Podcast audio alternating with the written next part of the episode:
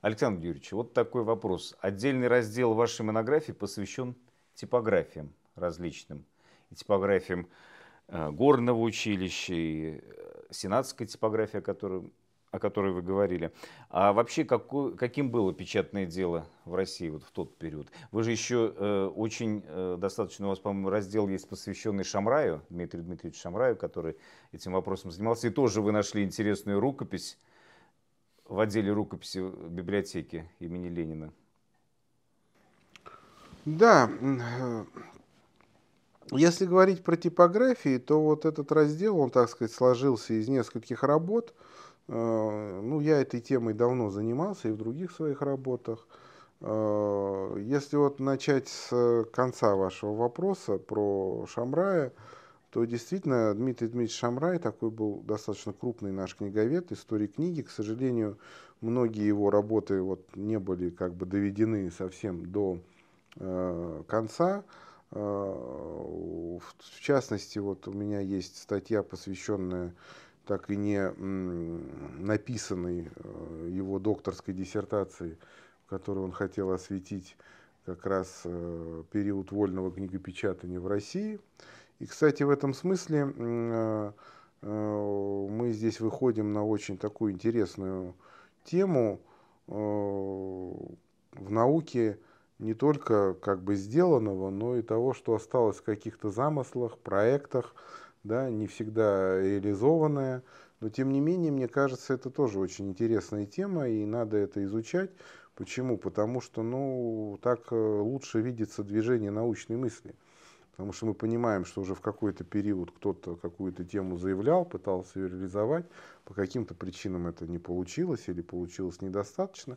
Ну и вот в частности, вот мне удалось найти рукопись Шамрая, как раз посвященную вот истории новозаведенной типографии, о которой я, мы говорили вот в связи с тяжбой Волчкова и э, Академии. Э, ну, надо сказать, что эта работа, она такая, ну, все-таки, несмотря на то, что там достаточно большой объем, но она где-то еще, можно сказать, сырая. И многие вопросы э, замахнулся Дмитрий Дмитриевич в этой работе очень широко. Он попытался вообще оценить, например, там, бумажный рынок в тот период. И, кстати говоря, там очень интересные наблюдения, потому что э, вот я с этим сталкивался и по другим э, периодам. Э, периодически возникал бумажный голод. Для типографии, например. Трудно было достать бумагу. Потому что бумага была, ну и была уже российского производства, но много было привозной, зарубежной бумаги. И главное, вот, э, вот эту деталь Шамрай подметил, она не лежит на совсем поверхности, о том, что существовала, ну, условно говоря, конкуренция между типографиями и э, теми, кто бумагу использовал для, э, да, для переписки. А, а почему это возникало? Ну, дело в том, что вся канцелярия, вся, значит, э, служебная документация, да, тогда переписывался от руки, для этого тоже было нужно достаточно много бумаги. И потом мы не должны забывать, что в XVIII веке существовал довольно большой рынок рукописной книги, как ни странно. То есть нам кажется, что вот уже с возникновением книгопечатания значит, э, рукописная книга совсем отмирает, это совсем не так. То же самое, как сейчас, несмотря на такое вроде как развитие электронных изданий, да. Да, в том числе научных, да, многие журналы там, тем не менее печатная книга своих позиций не сдает. И происходит некое, мы видим, так сказать, вот, ну, такое плотное взаимодействие вот сейчас электронных э, форм, да, и печатных форм. И та же самая история происходила и с э, рукописной печатной книгой первые века существования книгопечатания, вот в XVIII веке это все еще в полной мере существует, вплоть до того, что э, печатные издания переписывались от руки. Это была довольно такая распространенная практика, потому что иногда это было дешевле, иногда это было проще по каким-то причинам, да, потому что, ну, книгу, например, достать из Москвы или из Петербурга было тяжело. Здесь же опять же возникает вот этот момент, да, вот, э, к сожалению, что Москва и Петербург такие центры книгопечатания. Но книгу-то надо еще э, привести, Поэтому цена-то, цена, так сказать, возрастает, да, поэтому иногда, так сказать, если какая-то книга попадала куда-то там, значит, в провинцию, ну, проще было ее даже, так сказать, переписать, чем... Я даже встречал в 19 веке студенты, поскольку это было дорогое удовольствие купить хорошую книгу по анатомии, они просто переписывали, переписывали коллективно, там как-то да, частями да, переписывали да. хорошие работы. Да, да, это, так сказать, вполне, так сказать, в общем, такая распространенная практика, тем более, вот как вы правильно говорите, в учебном процессе, да, то есть это вот, значит, э, поэтому в этом смысле 18 век дает такую, в общем, ну, большую перспективу для изучения вот этой формы тоже. А что касается, значит, типографии, то мы этой темы немножко касались, когда говорили про Волчкова, да, но до определенного момента типографии все были, можно так сказать, государственные или ведомственные при учреждениях. Постепенно число их растет, особенно вот э, с конца 50-х годов открываются все новые и новые типографии да, появляется вот в середине 50-х годов типография Московского университета, потом через пару лет открывается типография сухопутного э, кадетского шлихетного корпуса в Петербурге, появляется типография при военной коллегии, появляется типография при артиллерийском э, инженерном корпусе, появляется типография при горном училище и так далее. То есть ведомственные типографии растут, так сказать, их количество. Потом с 1971 года начинается вот с Гартунга значит, процесс появления вольных типографий. Одновременно идет процесс, когда вот эти ведомственные типографии переходят в руки арендаторов, которые, ну, фактически типография государственная, но арендаторы там фактически частные владельцы, да, вот самый известный пример, как мы говорили, Николай Иванович Новиков, который 10 лет арендовал типографию Московского университета. И э, постепенно эта ситуация развивается. Вот. А в этой книге вот два очерка, в частности, посвящены типографии сухопутного шлихетного кадетского корпуса, который я и раньше занимался, но здесь вот два аспекта очень, на мой взгляд, важных. Первый аспект – это выпуск э, акцидентной продукции. Тоже тема очень мало у нас затронутая. Почему? Потому что вот, наверное, сейчас, опять же, ну, специалисты об этом знают, не знаю, насколько широкая публика это понимает. Вот сейчас у нас полиграфическое производство, в нем доминирует не производство ни книг, ни журналов, ни газет.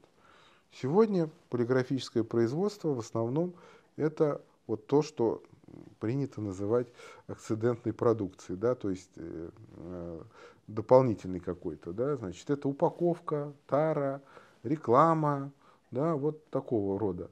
Но надо сказать, что не книжные, там, не журнальные виды изданий, они же появились не в наше время. И уже в XVIII веке была так называемая вот эта мелкая акцидентная продукция. Ну что это могло быть? Визитки, пригласительные билеты, билеты в театр, вот все же это печатные формы. А да? календари были? Или нет? А, ну, календари вы имеете в виду, как вот на сто, такие ну, вот... Такое, да, похоже. Ну, вот понимаете, в чем дело? Значит, вопрос состоит в чем? Как эту продукцию, собственно говоря, уловить? Как правило, э, ее очень мало до нас дошло вот в физическом виде. Почему? Потому что в отличие книг, их же библиотеки не собирали, там приглашения или там визитные билеты. Поэтому, если такие вот эм, отдельные артефакты э, до, нашего, до нас доходят, то либо ну как это может быть? Ну, взял кто-то и положил закладку в книге. Нет, программки, там есть нашли. коллекции программок, да? например, каких-то. Да. Ну, какого периода? 18 века или более да, значит, либо в каких-то личных архивах. Ну, то есть Может, таких, ну, то есть таких, э, э, их не так много. И потом никто особо не занимался их целенаправленным выявлением. Mm. Вот. И вот как раз э, документы архивные, вот как раз с корпуса 90-х годов, когда мы имеем, значит, ну, документы, в которых э, фиксировались все частные заказы которые шли в типографию, э, МАМ дает возможность увидеть, что среди этих заказов было довольно много заказов не книг, или там даже листовых изданий, а каких-то других печатной продукции. Э, иногда даже сложно понять, что это такое, потому что иногда это просто может быть обозначаться каким-то общим термином, билетов, например, да, А билет это очень широкое понятие в языке XVIII века, потому что это может быть и пригласительный билет, и какой-то билет там и лотерейный, и, в общем, ну, много вариантов, так сказать, да. Но тем не менее понятно, что очень широко это было распространено, что заказывали, значит, э, ну вот аналоги, значит, современных визиток, приглашений, да, купцы заказывали этикетки для флаконов различных, не совсем даже всегда понятно, о чем идет речь, но, видимо, это могли быть этикетки. Аптекари заказывали, да, значит, э, ну, то есть, так сказать, этикетки для флаконов, ну, наверное, с лекарствами, там, с какими-то еще товарами. То есть, в общем, это как бы линия, она, в общем, уже тогда развивалась. И мне кажется, что вот это очень важно, потому что мы должны, э, ну, как бы осознавать, что вот эта печатная сфера, да, она э, уже в то время была гораздо шире, да, и э, она создавала вот тот мир людей того времени, в том числе информационный мир, через вот эти вот виды изданий, да, потому что ну, это как раз обмен внутри общества, приглашение на похороны, на свадьбы, там, на какие-то мероприятия, театральные билеты, лотереи, да, визитки, которыми обменивались в, в общении. Это вот все, так сказать, круг значит, такой бытовой, но он создавался в том числе вот в печатной форме. Это вот одна история, а другая история, связанная с типографией сухопутного шляхетного корпуса, это реорганизация в типографии в конце 60-х годов, которая была связана с отменой э, введенного э, по штату 1761 года, при, когда куратором значит, корпуса был э, тогда еще великий князь Петр Федорович, будущий Петр III, вот такой очень интересной практики, э, когда э, частные заказчики могли заказать книгу э, в корпусе фактически, ну, как бы мы сказали, сейчас в кредит, что, в общем, удивительно, что, значит, книга выпускалась, а деньги, значит, ну, некая такая рассрочка существовала, то есть они могли заплатить только деньги за, ну, фактически работу, то есть оплатить труд Э, сотрудников типографии и выпустить книгу и ждать, пока она окупится. Ну, естественно, это была очень, так сказать, ну, как бы хорошая история для авторов, для литераторов, для тех, кто хотел напечатать книгу.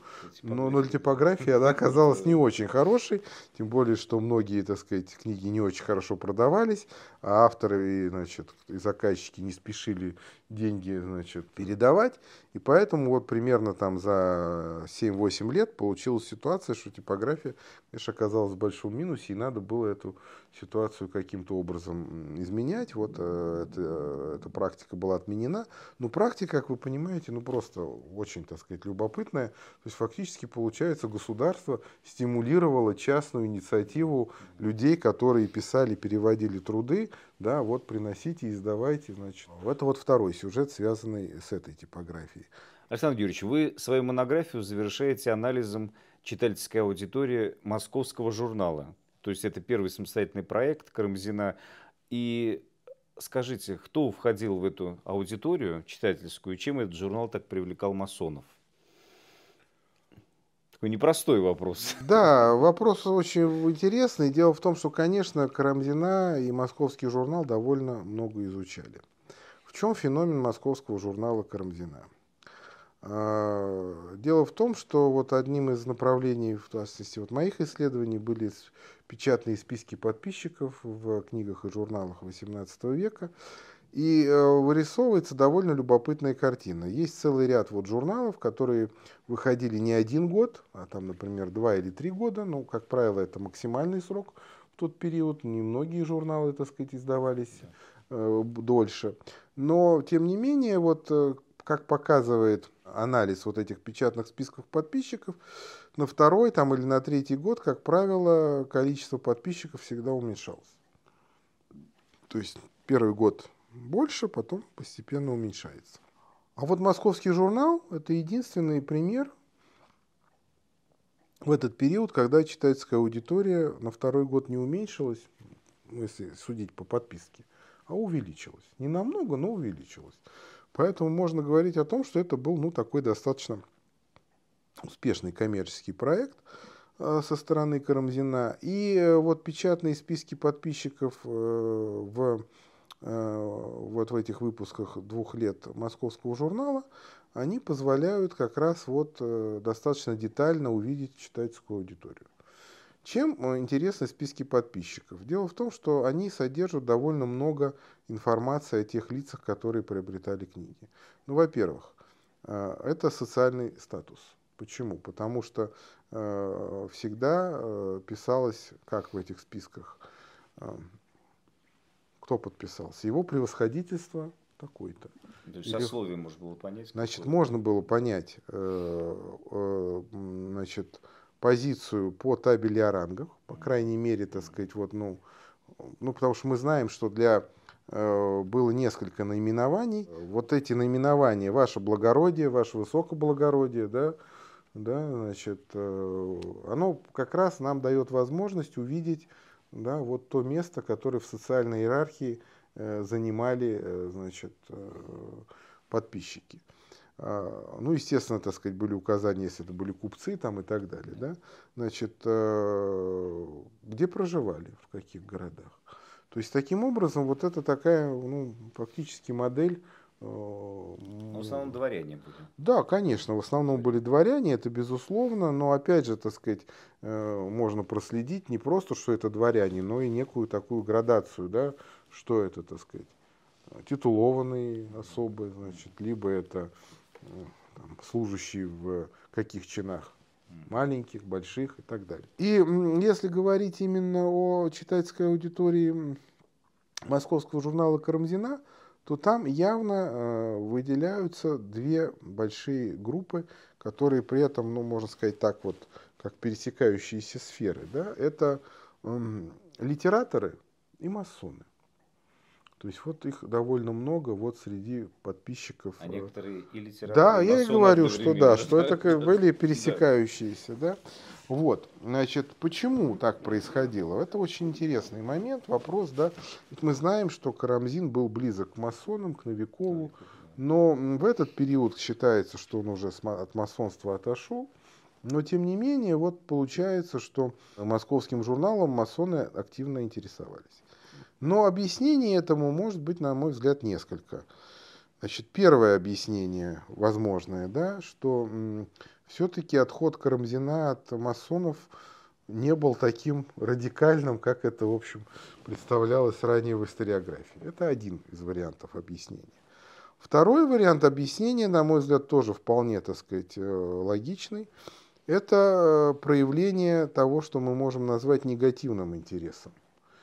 Ведь понимаете, в чем дело? Мы, мы часто считаем как, что если кто-то что-то читает, изучает и так далее, что он обязательно к этому относится позитивно.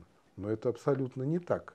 Дело в том, что негативный интерес это такой же стимул, так сказать, к ну Иногда больше даже да, стимул. да, да, чтобы что-то посмотреть, увидеть, узнать, чем, так сказать, ну такой вот э, одобрительный интерес. И понятное дело, это мы знаем по переписке масонов, по другим источникам, что многие из них не одобряли проект Крымзина, но тем не менее, значит, вот они хотели, значит, его ну, как-то, так сказать, вот посмотреть, увидеть, почитать. То есть, но это не означает, что они э, в массе своей, так сказать, одобрительно к этому относились. Это тоже надо учитывать. Но и вообще надо сказать, что, конечно, Карамзин проявил себя ну, как бы мы сейчас сказали, таким хорошим очень пиарщиком. Потому что он использовал целый ряд приемов, как традиционных для издателей того времени, так и, в общем, новаторских, для того, чтобы привлечь читательскую аудиторию. Ну, в частности, он так построил объявление о выходе журнала, что из него можно было понять, что издателем является певец Фелиции. Ну, то есть, извините меня, говорил да. Роман Сдержавин. Да. У них потом по этому поводу была, так сказать, ну, объяснение, значит, выяснение отношений. Карамзин подарил, значит, э, подписку бесплатно, значит, Державину и всячески, так сказать, пытался этот момент, значит, э, сказать, что, ну, как-то это, в общем, почти случайно получилось, но представляется, что не случайно. То есть это был такой, видимо, достаточно продуманный Конечно. со стороны Карамзина ход. Он понимал, что это привлечет значит, дополнительную аудиторию к журналу. Поэтому в этом смысле вот как раз э, вот этот раздел, он дает как раз понимание о том, что вот изучение списков подписчиков, казалось бы, такого достаточно ну, локального источника, тем не менее имеет большое очень значение, потому что э, э, и для конкретных изданий, ну, это может быть методика расширена и когда берется уже какая-то группа изданий либо по видам, либо по тематике, и мы уже можем увидеть, так сказать, вот э, читательскую аудиторию, которая интересовалась либо какой-то темой, либо каким-то видом изданий, да, и в этом смысле это очень такой ценный, незаменимый источник, и как раз вот о чем мы говорили, когда говорили про читательскую аудиторию, вот понятно, что подписчик это ну, такой активный читатель, раз человек предварительно готов поддержать финансово какой-то издательский проект, но это все-таки очень большая, так сказать, степень,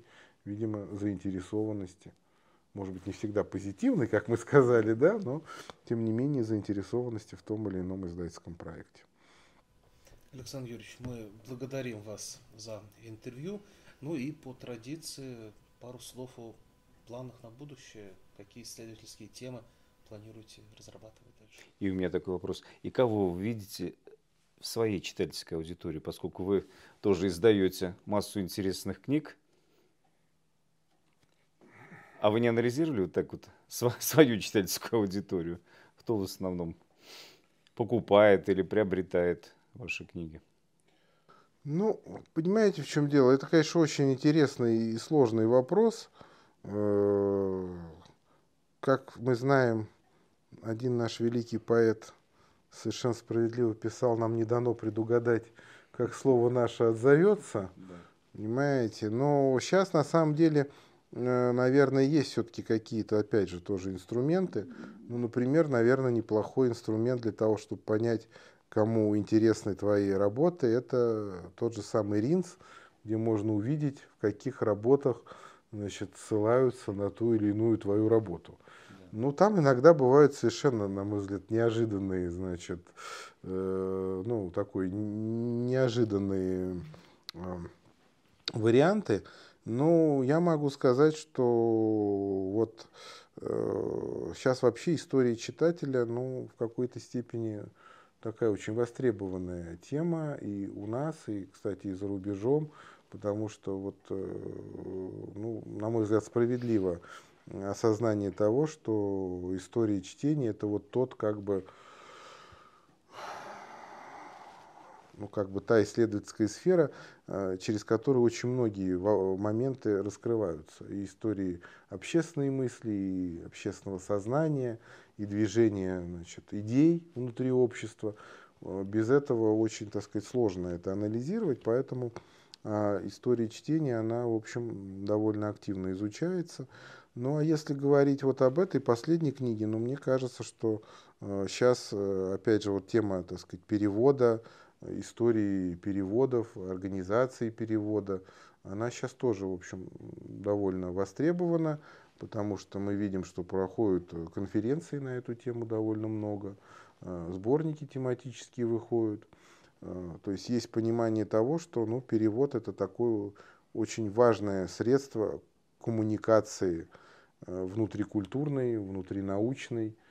Ну, мы помним Пушкина, который говорил о том, что переводчики это почтовые лошади просвещения, да, значит, которые значит, позволяют трансформировать какие-то образы, идеи, да, конструкты культурные. И в этом смысле, кстати говоря, э, вот Волчков э, мне представляется тоже очень важной фигурой, уж извините, я к нему, так сказать, вернусь ненадолго. Почему? Потому что э, все мы знаем, что и уже много таких исследований есть о том, что многие идеи, да, философские, какие-то высокие и так далее, они очень часто не передаются напрямую. То есть для того, чтобы стать там сторонником идей просветителей, далеко не все читали именно там Вольтера или Руссо. Была масса э, авторов второго плана, не таких блестящих, но которые говорили на одном языке со своей аудиторией и уже в таком более сниженном варианте идеи высокие просветителей. То есть Значит, не от оригинала, а от каких-то да, да, да, да. И в этом смысле вот Волчков, да, и вот другие переводчики XVIII века, они сыграли громадную роль э, в процессе вот европеизации, да, модернизации, э, перехода на другую вот светскую культурную модель сознание, потому что а откуда брались тексты-то? Вот они и брались, что переводчики их переводили и в э, общество передавали, да, так сказать, вот этот трансфер идей, каких-то представлений, культурных практик, моделей поведения, вот все, так сказать, вот переводчики и переносили на русскую почву. И в этом смысле вот э, их значение тоже очень велико. И в том числе научные идеи. В том числе и научные да. идеи, конечно, конечно. Э, и научный, и, так сказать, э, мировоззренческий, и модели культурного какого-то поведения и так далее. То есть все это вот переводчики. Все переводчики. Спасибо, Александр Юрьевич.